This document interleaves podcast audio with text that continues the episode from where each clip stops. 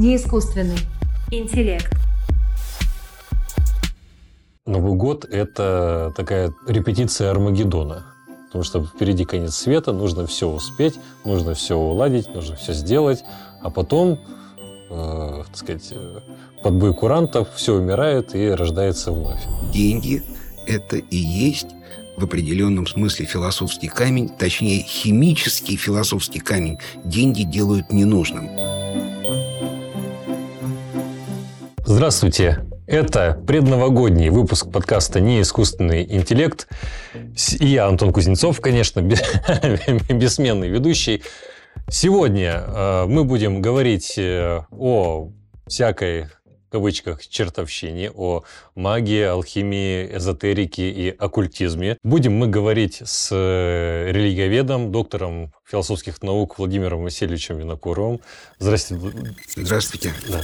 Приветствую всех. Меня зовут Мэри, я представитель искусственного интеллекта. Сегодня, в преддверии Нового года, поговорим о паранаучном знании. И э, сразу, забегая вперед, скажу, что у Владимира Васильевича э, выходит в конце этого года книга, которая называется «Эзотерические учения Западной Европы. Образы, структуры, парадигмы».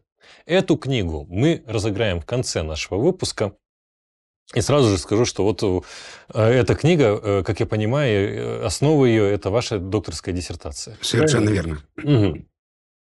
Владимир Васильевич, как вы отнеслись к этому а, меморандуму комиссии по лженауке Академии наук по поводу лженаучности и астрологии? Как вы это восприняли? Я с пониманием. В том смысле, что Э, с моей точки зрения, ни одно эзотерическое учение, ни астрология, ни алхимия, ни нумерология наукой не являются. Поэтому, если меморандум, на, меморандум направлен на тех, кто позиционирует астрологию, практикует астрологию и заявляет о ней как о научной дисциплине, то это действительно будет неправильно. То есть четко надо понимать, что ни астрология, ни любая другая эзотерическая дисциплина не являются ни наукой, ни религией, ни философией, ни искусством, но одновременно они являются всем этим вместе взятым. То есть у них есть аспект и научный, и философский, и религиозный даже. Вот. И аспект, конечно, искусства. Я бы так сказал. Это не я, э, не моя идея. Такую идею высказал э, Уотер Ханеграф, ну, который э, занимался и занимается этим вот на пространстве Европы. А что такое эзотерика? Я свою точку зрения как бы здесь изложу. Угу. Вот. А, поскольку сам термин эзотерический а, встречается в сатирическом произведении Лутиана, угу. которое называется «Продажа рабов» или «Ярмарка рабов» или «Ярмарка философов», то есть где боги Зевс и Гермес торгуют на рынке философами. И один из них, который принадлежал к школе Аристотеля, продается как два Пифагора по цене. Угу. Потому что Гермес объясняет, что это не один человек, а два. Вот посмотришь на него, он экзотерический, а внутри есть еще эзотерический.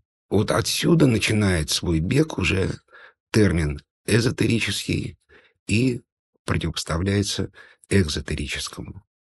Дальше э, то развитие, которое получает как бы вот, собственно, то, что мы называем эзотерика,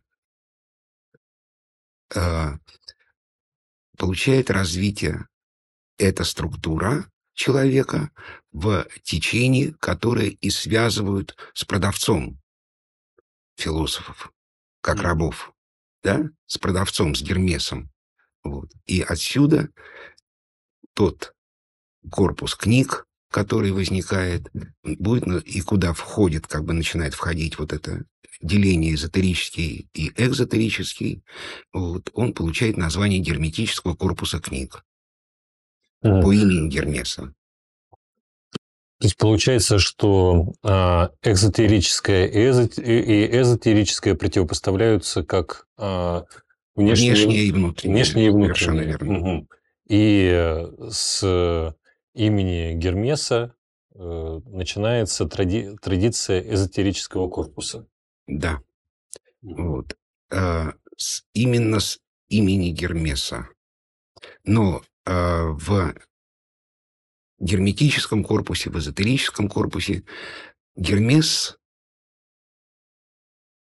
появляется и как духовная величина, божественная, да, или даймоническая, добрый даймон. Э, как автор текстов, то есть как человек.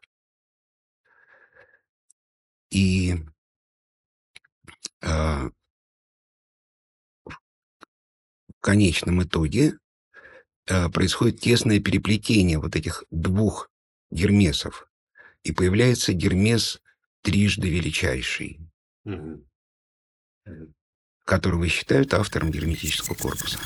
Гермес Трисмегист – имя синкретического божества, сочетающего в себе черты древнеегипетского бога мудрости и письма Тота и древнегреческого бога Гермеса. В герметической традиции пророк – автор теософского учения, излагаемого в известных под его именем книгах и отдельных отрывках. В христианской традиции это один из пророков, предвестивших явление Спасителя. В исламской традиции иногда отождествлялся с пророком Идрисом.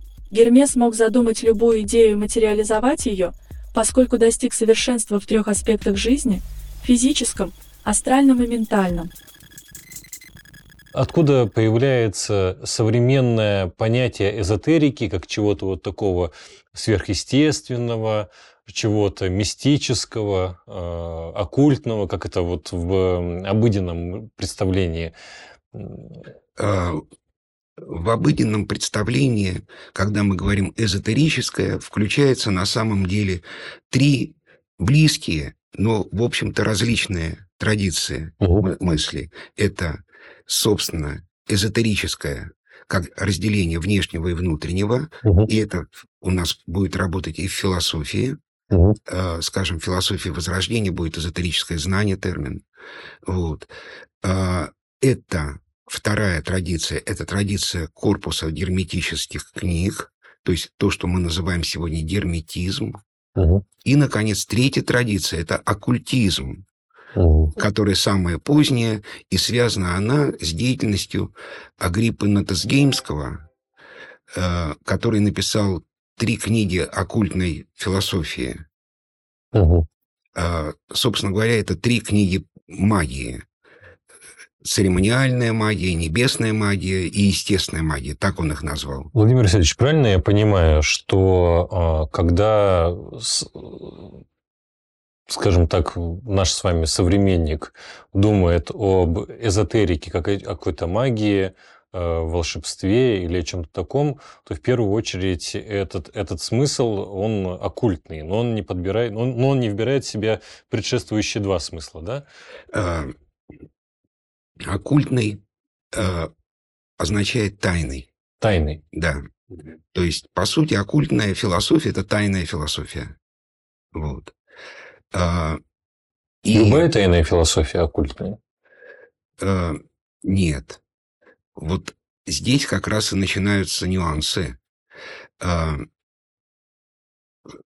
оккультная философия – это а, достаточно э, специфичная вещь. Сейчас я попробую вам пояснить. Когда мы говорим слово «тайное», мы можем вкладывать три разных смысла. Первый смысл – тайное, секретное. Это когда создалось какое-то сообщество и договорились что-то держать в секрете. Но при желании они этот секрет могут открыть. Второй термин «тайное» – это когда мы говорим тайна в плане науки, допустим, наука исследует тайны природы. Здесь уже никто ничего открыть не может друг другу. Должно быть научное открытие, чтобы чего-то про тайны природы мы узнали. Вот. И, наконец, третье значение слова «тайна» – это э, синонимично «мистерия». То есть это такая тайна, которую нельзя ни открыть как секрет, нельзя открыть исследованием, Мгм. а можно понять только пережив. То есть поэтому мистерию еще называют тайна тайн. Мгм. И оккультная философия, она та- тайна именно в, этом, в третьем смысле. Именно в третьем смысле. И она пытается сопрягать второй смысл и третий. Вот. То есть естественная магия – это как бы естественное, то есть природное, да, вот, предполагает, что у человека есть способности природные, о которых он, правда, плохо может быть осведомлен, Мгм. вот, но которые он может развить, раскрыть, и тогда он как бы проэволюционирует в нечто большее, чем он есть. Мгм. А какие основные а, эзотерические учения вот, Западной Европы вы могли бы выделить? Ну, например, там, прошлого, а может быть и настоящего даже. Всплеск интереса и э, исследований э, именно э, эзотерических дисциплин, которые переходят как бы к нам в современность, да, вот, это произошло в эпоху Возрождения, вот, когда и корпус книг герметический был переведен на латынь, вот, и началось его серьезное изучение. Затем успехи естественных наук, они отодвигают в сторону да, дисциплинарный состав эзотерических учений, а в него входили прежде всего астрология, алхимия, магия в достаточно широком смысле, вот. ну и некоторые еще там нумерология и э, далее э, медицина еще была. Медицина. Да. Вот. А, успехи наук и прогресс наук а, на долгое время достаточно отодвигает эти дисциплины в сторону, вот, считая их либо преднаучными размышлениями, либо донаучными, либо ненаучными. Мгм. То есть что-то входит в обиход и через науку. Например, э, любой человек сейчас, открыв свой холодильник или зайдя в универсам, вот, прочитает, что продукт герметически упакован. Мгм. Да? Вот.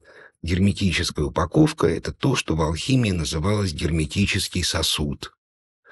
Так что в этом смысле э, вот это наследие, да, алхимическое, эзотерическое и так далее, оно у нас в быту. Мгм. Да, мы с этим сталкиваемся. Или, скажем, э, я не совсем исторически уверен в этой версии, но э, факты говорят о том, что очень рано, когда появляется посуда, э, исполненная на гончарном круге, да, глиняная посуда, одновременно появляется и вот эта странная окружность э, на тарелочках.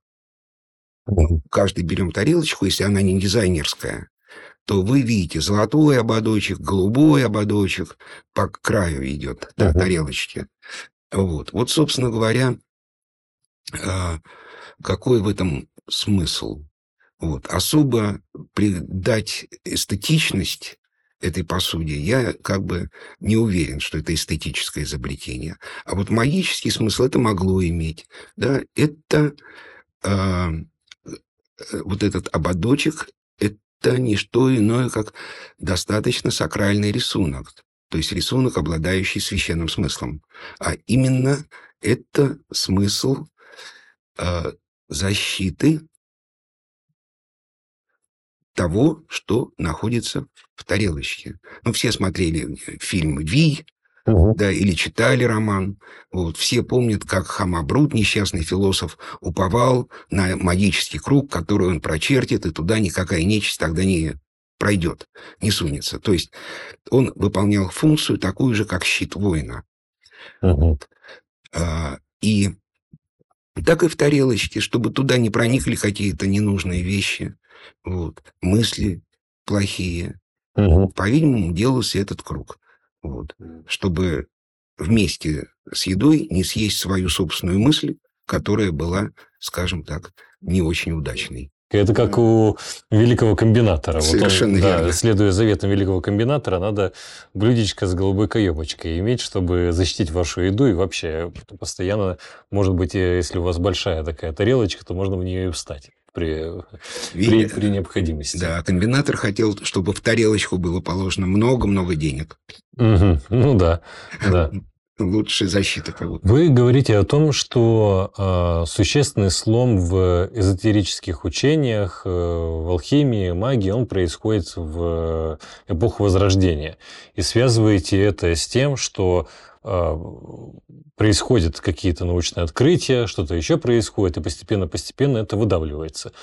Но в вашей диссертации я обнаружил мысль, что тут скорее, что вы говорите, что магические учения, а, алхимические учения, эзотерические учения, они не выдавливаются из науки, а скорее, можно сказать, что перетекают? Э, я там пишу о том, что они как бы э, погружаются в спячку. В спячку? В некое, да, состояние мумии. Вот. Но пролежав как бы э, в этом состоянии практически три столетия, в XIX веке они неожиданно получают импульс к возрождению. А вот эти вот, это, это спиритуализм XIX века, это имеется в виду? А, только очень-очень отчасти. Это э, спиритуализм, это уже своя э, линия, угу. свой сюжет развития. Вот. Э, но если мы э, скажем, вспомним, да, что э, спиритизм и в более таком философском смысле спиритуализм, вот, э, его возрождение в Европе э, начинается с э, соединением, как бы, да, с использованием э, школы,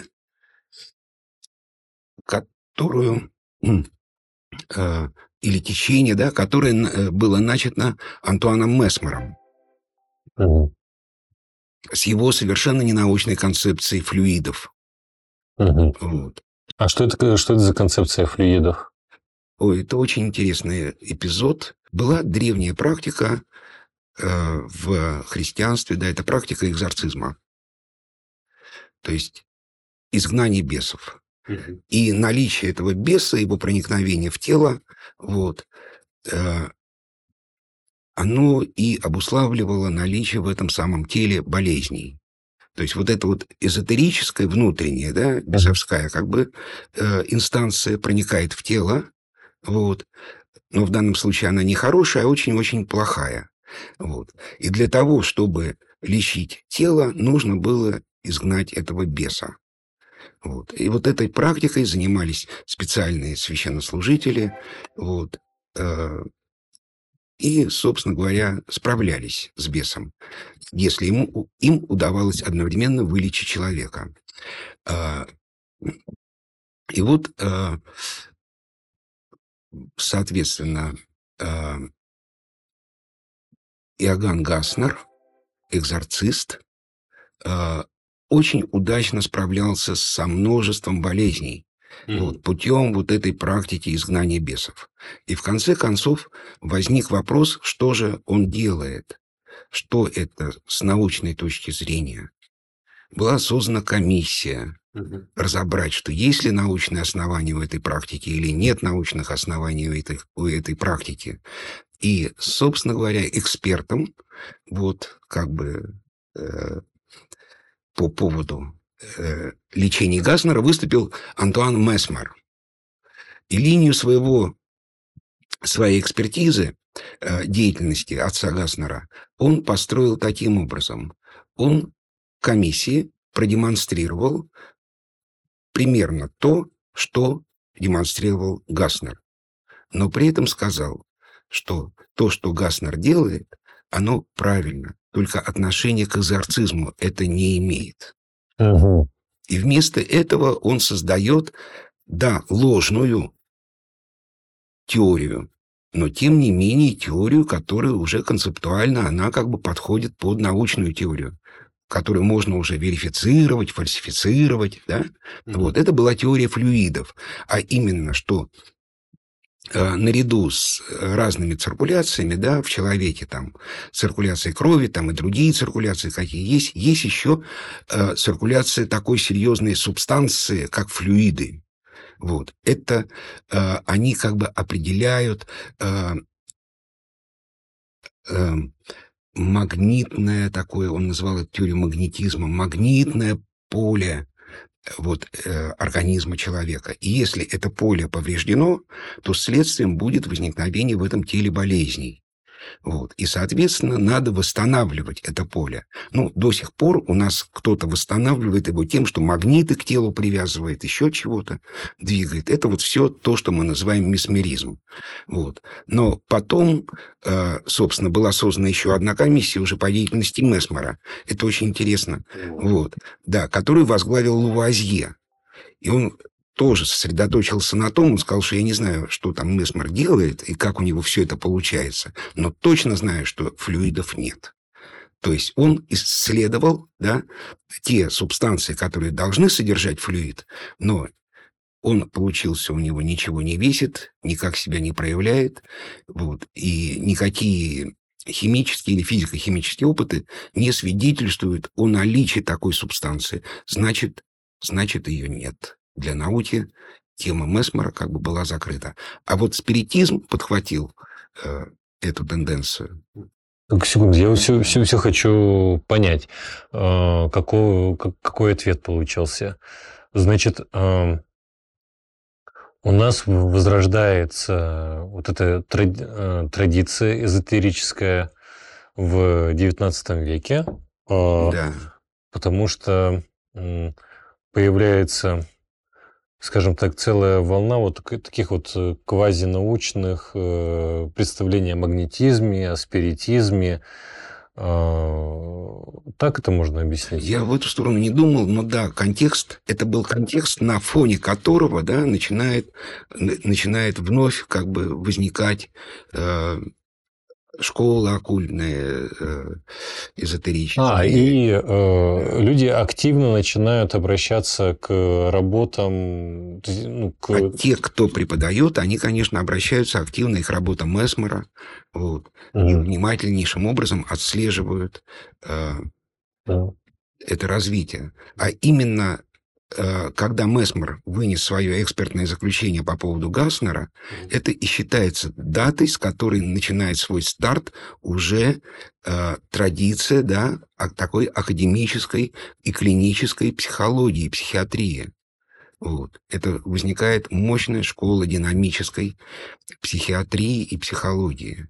Да, а она берет свое начало... Она берет свое начало именно там. Вот и, так новости. Да. И потом появляются уже да, клинические исследования Жане, э, Пьера Жане, э, клинические э, и э, неклинические да, э, работы и исследования Зигмунда Фрейда. Угу. Вот. Э, и впоследствии продолжают это Юнгом. Uh-huh. Юнг, Карл Густав Юнг продолжает. Э, создает ответвление этого направления, которое уже, э, которое уже легко как бы э, адаптирует в себя, вот, в свою как бы концепцию помещает вот эти эзотерические все э, построения, наработки. То есть создается как бы... Э, Юнг это тоже не научная концепция, но это уже концепция. Угу. Вот, создается концепция психологическая. Вот. На основании этой концепции уже начинается переосмысление э, вот, традиции эзотери, эзотеризма, герметизма, оккультизма.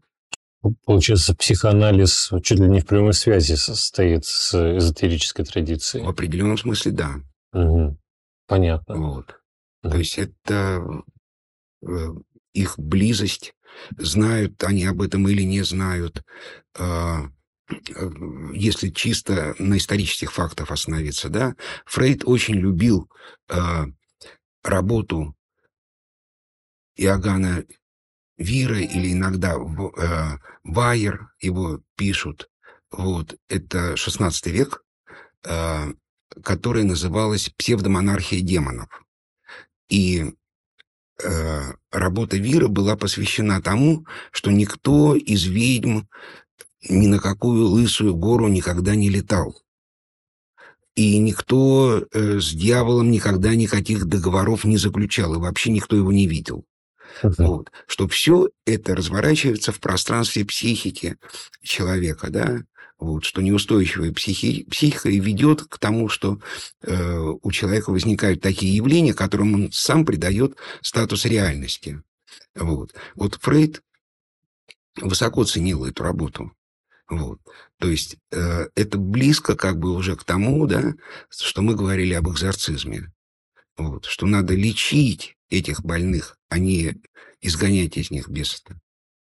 Угу. Ну, а эту функцию уже берет на себя наука, да? А Фрейд сам считал себя научной философией, э, психологией. Угу. Свою школу. Можете сказать, что такое алхимия? Тоже много путаницы вокруг этого, и разные люди по-разному об этом думают. Что это вообще такое?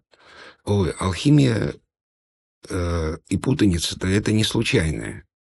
Потому что за периоды своего существования она э, несколько раз переосмысляла э, и свой предмет, и э, деятельность алхимика переосмыслялась, угу. и цели, и задачи этой дисциплины. Э, если мы исходим из слова, да, то, как правило, говорят, что оно разбивается на арабское и греческое «аль» и «кемь». Угу. Хейм – это черная земля, то есть так древние греки называли Египет, а Аль – это приставка, означающая высшую степень. Угу. То есть поэтому алхимия от химии, от Египта как бы название идет слово химия, а алхимия – это как бы высшая химия. То есть так же, как есть математика и высшая математика. Вот. Химия есть, алхимия Угу. Вот Такой как. науки нет. Но слово есть. Но э, теперь, сегодня, да, наука доказала, что для того, чтобы получить из свинца золото, да, такое возможно, но для этого нужно превращение самого ядра химического элемента свинец. А такое превращение ядра возможно только если у нас с вами будет термоядерный реактор. Вот. А вот его термоядерного реактора в средние века не было точно. Это факт. И поэтому, чтобы не понималось под герметическим сосудом, в, который, в котором алхимик должен был получить из свинца золото, это точно, мы знаем, не термоядерный реактор. Не было его. В таком реакторе в результате столкновения нейтроны могут выбить из атомов свинца протоны, превратив его ядра в золото. Такие нейтроны можно создать в ускорителе частиц и бомбардировать ими мишень из нужных атомов. Есть только одна проблема – сам процесс стоит дороже, чем получившееся золото. Его, конечно, можно удешевить, если увеличить размер мишени, но современные ускорители вмещают строго ограниченный объем вещества. У вас получится сгенерировать лишь несколько граммов золота. А чем отличались э, алхимики от химиков в то время? Это хороший вопрос очень интересный. А, и а, моя точка зрения, что э, первоначально, если мы читаем герметический корпус, то что пытались сделать как бы те, кто в будущем стал алхимиками? Угу. Вот. А, они, в общем-то, старались, э, пытались сделать совершенно химические вещи. Вот. А именно взять, допустим, что-то и покрасить в нужный цвет. И чем глубже была бы прокраска, угу. да, тем они думали, что и свойства этого металла вот, приобретутся через вот окрашивание. У нас в химии до сих пор мы говорим о цветных металлах, угу. такие как свинец, золото, то есть металлы покрашенные. Вот. И алхимики пытались красить. Но я считаю, это вот заслуга науки 20-21 века, в том числе э, заслуга работ э, ученых химического факультета и э, научного центра в Дубне, э, когда они исследовали артефакты стекла Александрийского, угу. они обнаружили, что оно прокрашено металлами или окисями металлов, в том числе золотом и серебром, медью, и за счет этого оно и приобретает свой красивый рубиновый цвет. Угу. Более того, даже меняет его в зависимости от освещения. Угу. Вот. То есть это реально мы сегодня в строгом смысле слова назвали бы нанотехнологиями. Угу. То есть стекло алхимикам удалось покрасить. Получается, алхимики первые нанотехнологи? Э, в каком-то смысле, да. А Владимир Васильевич, а нап- вот пока они стеклом занимались. Напомните мне, э, мне, если мне изменяет память, у вас первое образование химическое? Да, совершенно а, верно. Так а то, что вы этим занимаетесь, это как-то связано с тем, что у вас такое первое образование?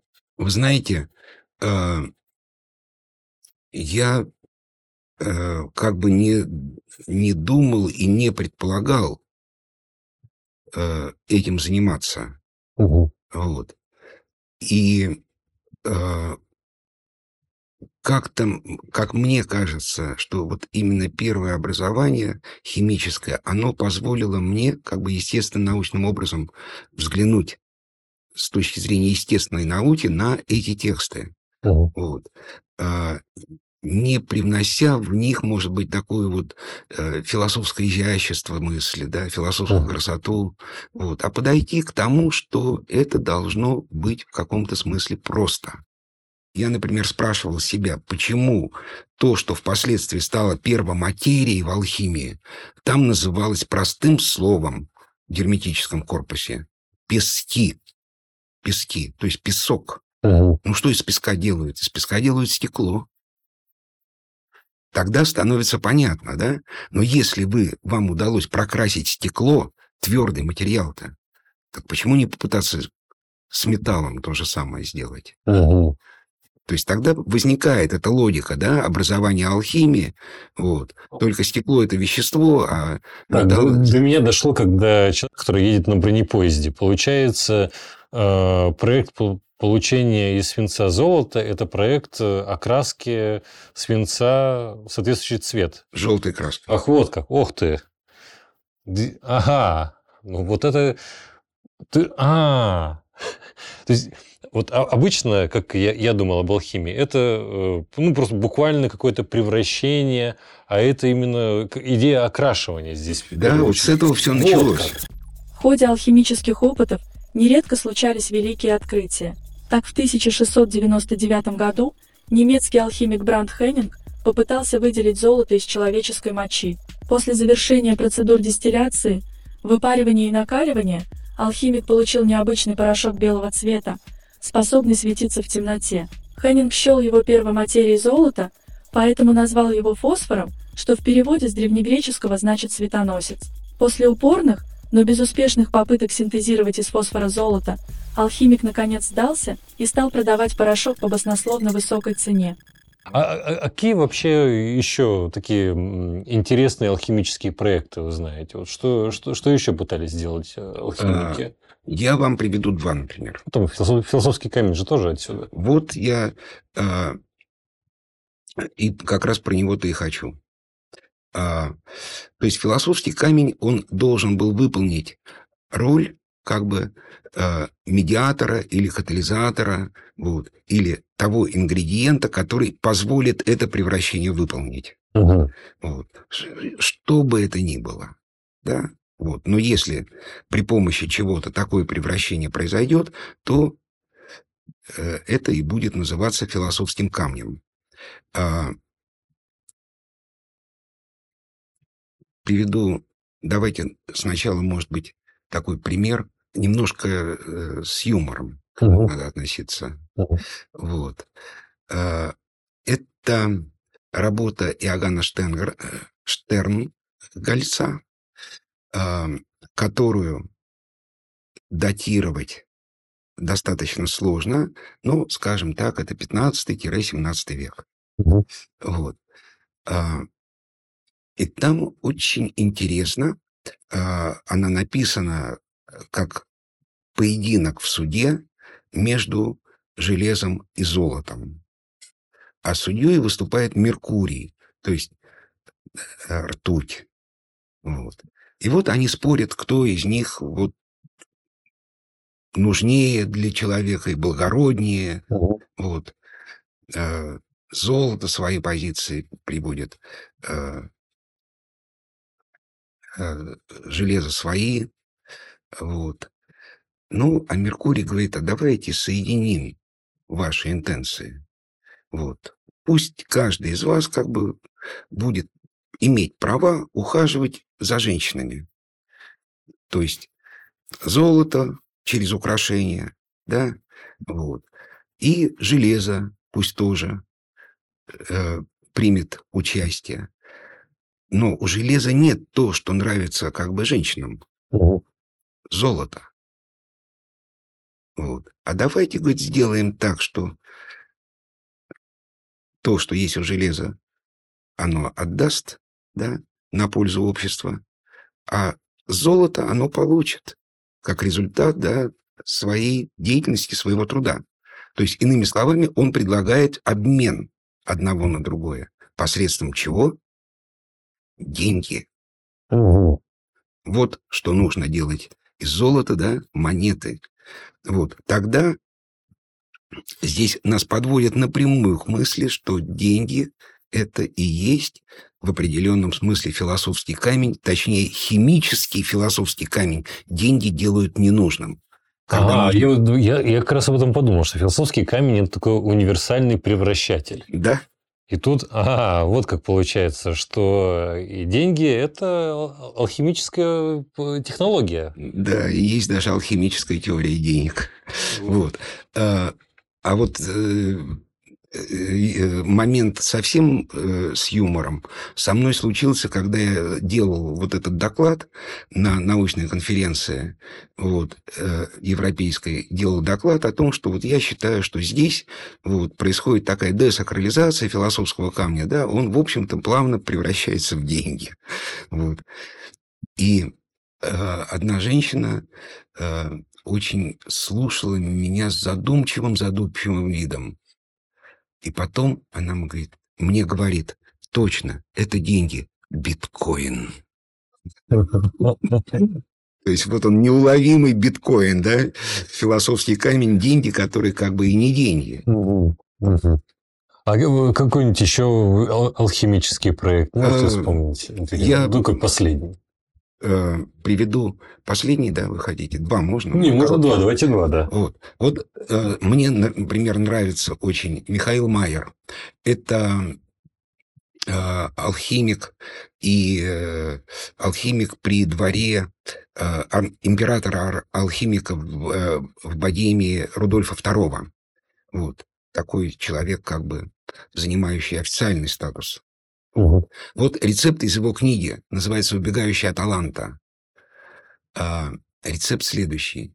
Положи ледяную жабу на грудь женщины, чтобы та ее вскармливала.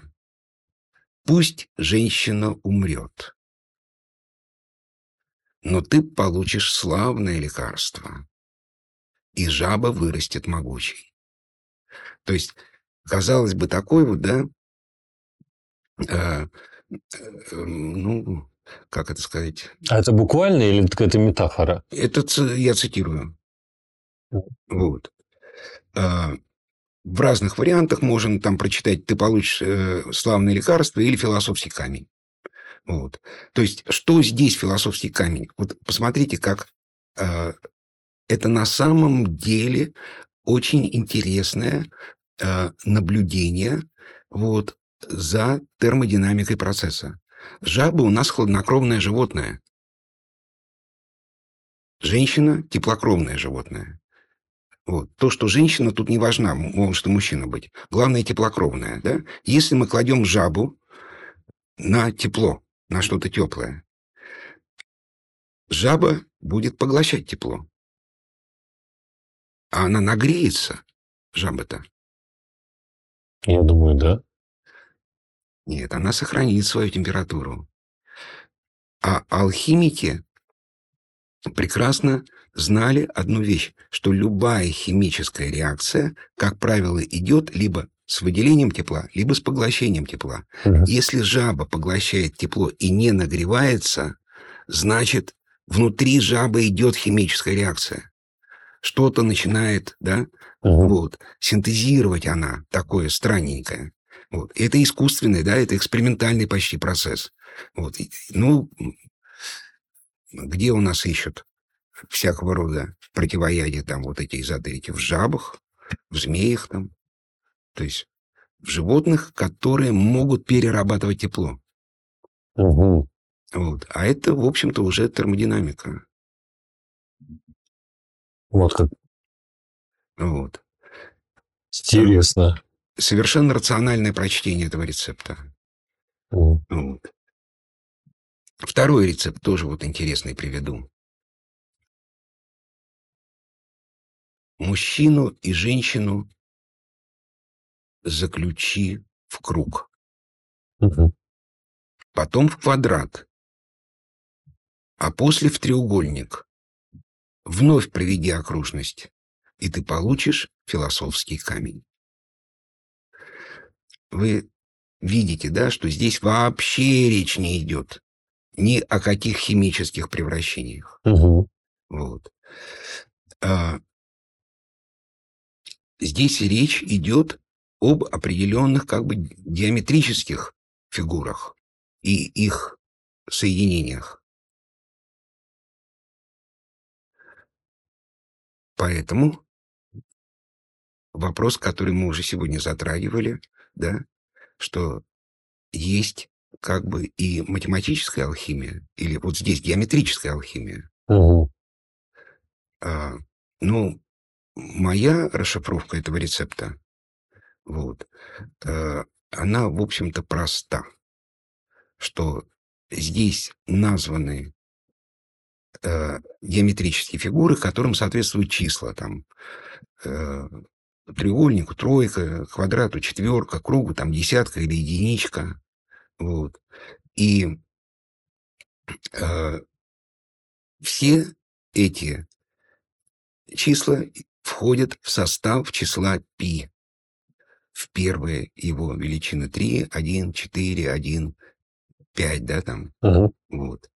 То есть алхимия имеет математический аспект и понятно какой. Вот. Состав числа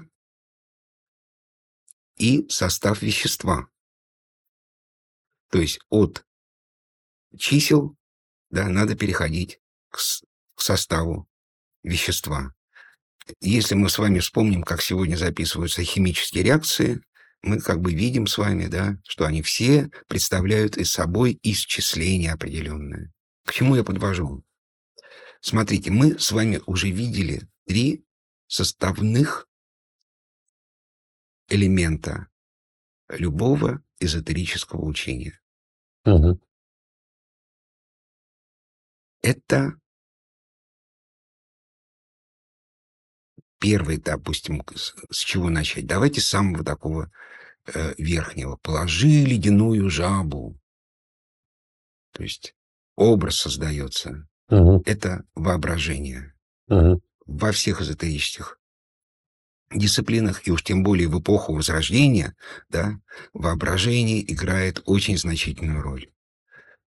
Воображение. Потом мы видим, что есть уровень, да, вот он математически такой трудноуловимый, но он есть.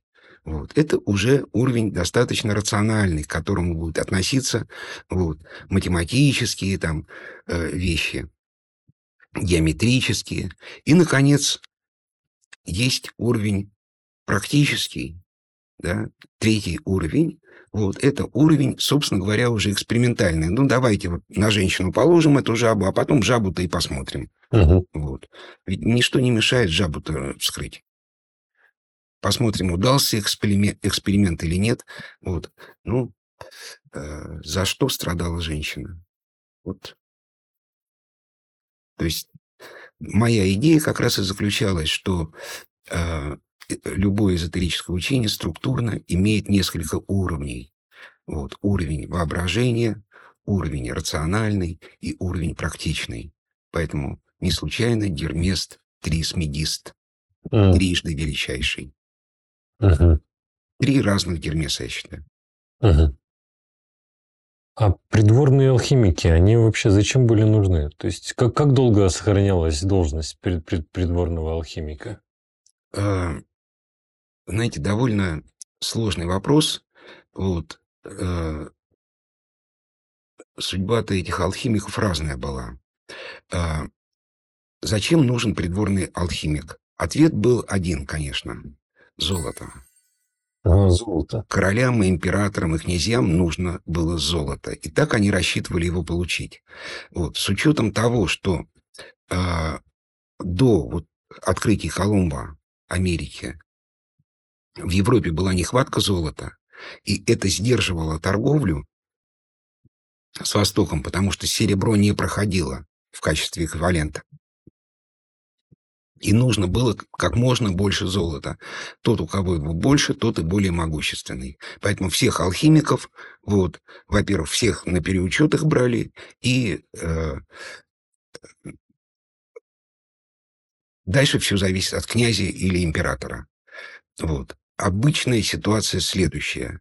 Э, алхимика вылавливали, э, запирали его, да, вот то есть, ну, как тюрьма, только там была лаборатория алхими, алхимика, да, и давай, значит, работай, и будет результат замечательно. Не будет результата, вот, тебя казнят. Обычно все так окончалось. Вот. Так был изобретен фарфор. Вот. Например, э, Что касается алхимиков, то они, конечно, работу со цветными стеклами не забыли. Вот. Я вам даже скажу, может быть, неизвестную вещь. Э, Цветное стекло, ограненное, да, Мгм. вот, то, что у нас сегодня называют бижутерией. Мгм. А в средние века цена таких ограненных стекол вот, была много выше цены кам- камней естественных и ограненных. Вот. Поэтому, по большому счету, алхимики, которые продолжали работать со стеклами и, может быть, просто создавали мишуру про это золото, вот, ведь золотом стекло-то окрашивается, вот, они, в общем-то, должны были не бедствовать, потому что эти изделия мы до сих пор с вами видим в витражах да, западных церквей. Вот, пожалуйста, витражи, как камни, деммы, да, вот встроены. Вот. Они очень дорогие вещи. Это Мгм. очень много э, стоило денег. Ну, вот, кстати, вы, вы, вы сказали об э, эпохе великих географических открытий. И, ну, насколько я э, помню, э, это американское золото стало настоящим проклятием для Испанской империи в первую очередь и стало одной из причин э, в итоге разорения Испанской империи. И с другой стороны, то есть получается не только как мы сначала говорили, научные открытия отодвинули на задний план э, эзотерику, алхимию, магию и так далее. Но, по всей видимости, и большое количество золота. Есть ли корреляция между тем, что много золота с нового света стало поступать и э, что меньше стало алхимиков? Конечно. Я думаю, что, э, конечно, есть. Но вы очень важный аспект затронули еще один. Геополитический. Вот. Геополитический аспект. Дело в том, что вот когда э, вы говорили о том, как, как алхимики чувствовали себя при дворцах, там, да, у императоров, у князей. Угу. Вот. А, да, один как бы аспект был вот это вот э, получение золота, и он главный, как бы, да, если мы алхимию вот в очень узкие рамки, именно как химическая работа, э, замыкаем. Вот. Но она так не замыкалась, потому что э, философский камень – это не единственный камень, который искали. Вот. Э,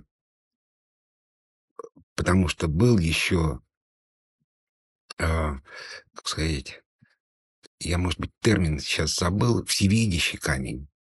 То есть камень, который позволял заглядывать э, в геополитическое будущее.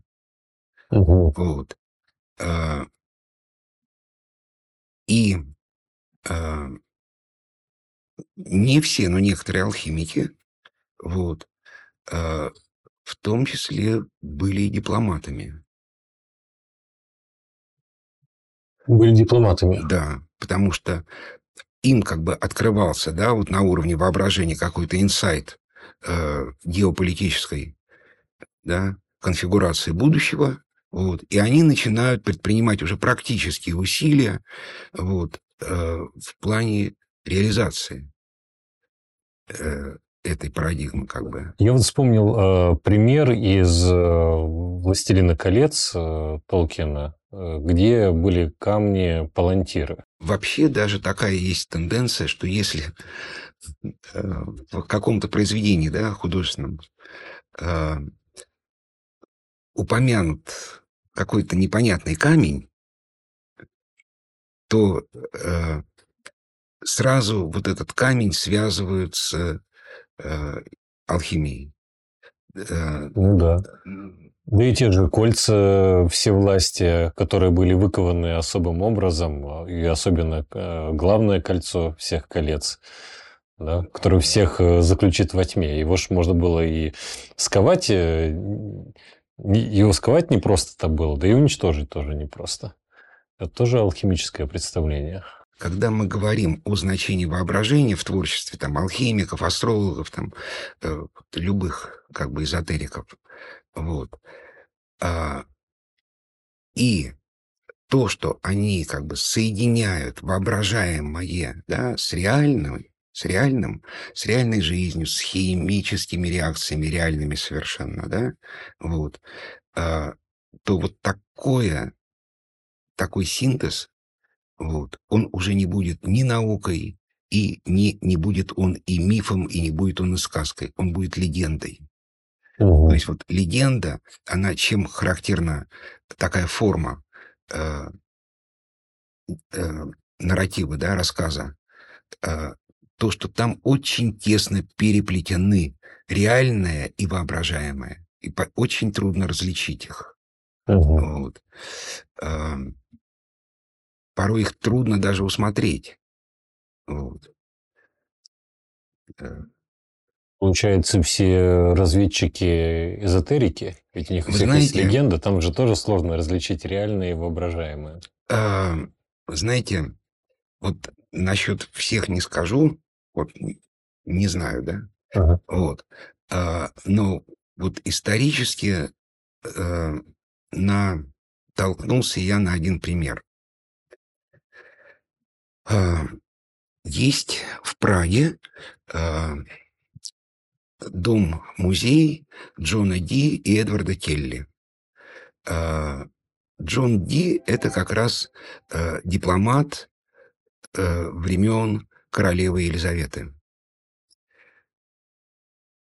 И Эдвард Келли – это его как бы партнер, вот, это алхимик. Вот они вдвоем путешествовали. Вот Келли искал философский камень, а Ди э, стремился создать такую политическую конфигурацию государств, чтобы обезопасить Англию. Угу. Вот. И вот э, этот самый дом-музей. И вам там, если вы туда зайдете, там, где эта штаб-квартира их была, вам обязательно расскажут историю о том, что Джон Ди посылал свои донесения королеве, королеве Елизавете, подписываясь странными цифрами 007.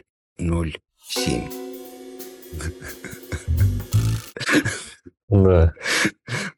А, забавно. Поэтому, да, это такие вот как бы считается, что это такой прототип, да, очень-очень вот Джеймса Бонда. Вот. Ну, вот такие вот. Угу. Владимир Васильевич, а какие, эм, вы, может быть, знаете, а, алхимические рецепты, связанные с Новым годом, может быть, или что-то такое, или эм, оккультизм какой-то новогодний интересный? Вы знаете, когда мы говорим тайна,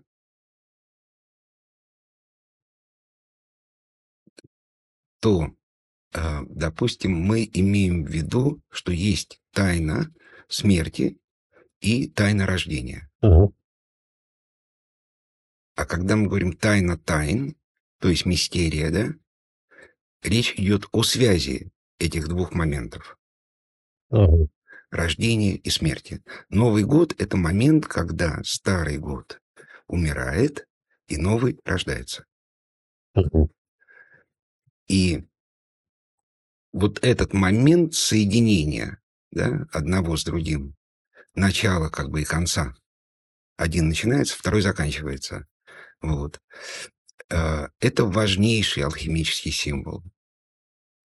И здесь для нас можно все проще воспринять. Это точка, в которой мы произносим, загадываем желание. Угу. Вот. И почему-то, да, верим, что они могут сбыться лучше, чем если мы будем желать в какое-то другое время. Угу. Вот. Вот это самый простой алхимический рецепт. В Новый год пожелать здоровья, счастья близким людям, Угу. вот, своей стране, вот, э, себе даже. Ну да, и про себя не забыть. Я Да. эм, иногда говорю, что Новый год – это такая э, репетиция Армагеддона. Потому что впереди конец света, нужно все успеть, нужно все уладить, нужно все сделать, а потом, э, так сказать, э, под бой курантов все умирает и рождается вновь. Да, это верно. То есть то, что год собрал, да, вот, э, это вот тот символ Урабороса, который у меня на книжке, Мгм. то, что было собрано предыдущим годом, должно исчезнуть, Мгм. чтобы собраться заново. Давайте разыграем вашу книгу. Я хочу спросить, уважаемые слушатели, а, вот о чем. Философский камень, который превращал или должен превращать металлы в золото, вот, имел еще одно название – эликсир бессмертия. Вот вопрос, почему, как связан ингредиент, превращающий металл в золото, и ингредиент, который мы называем эликсиром бессмертия. Мгм. Ну что, лучший ответ за, на этот вопрос, друзья, оставляйте в комментариях. Если кто-то смотрит нас на YouTube, то оставляйте комментарии э, в YouTube, а если нет, то вы можете прийти и оставить комментарий э, в нашем телеграм-канале «Мэрия искусственный интеллект». Там мы подведем итоги и обязательно вручим вам уже в следующем году эту книгу «Эзотерические учения Западной Европы». Спасибо большое, что Слушайте нас э, в этом году. Я надеюсь, что мы продолжим в следующем году. Большое, большая благодарность всем, кто ставит нам какие-то колокольчики, лайки, комментирует. Это очень-очень сильно нам помогает. И до встречи в новом году. До свидания. Пусть ваш мир будет полон тепла, света и новых идей, а алгоритмы искусственного интеллекта смогут принести вам радость и удовлетворение. С Новым годом! Неискусственный интеллект.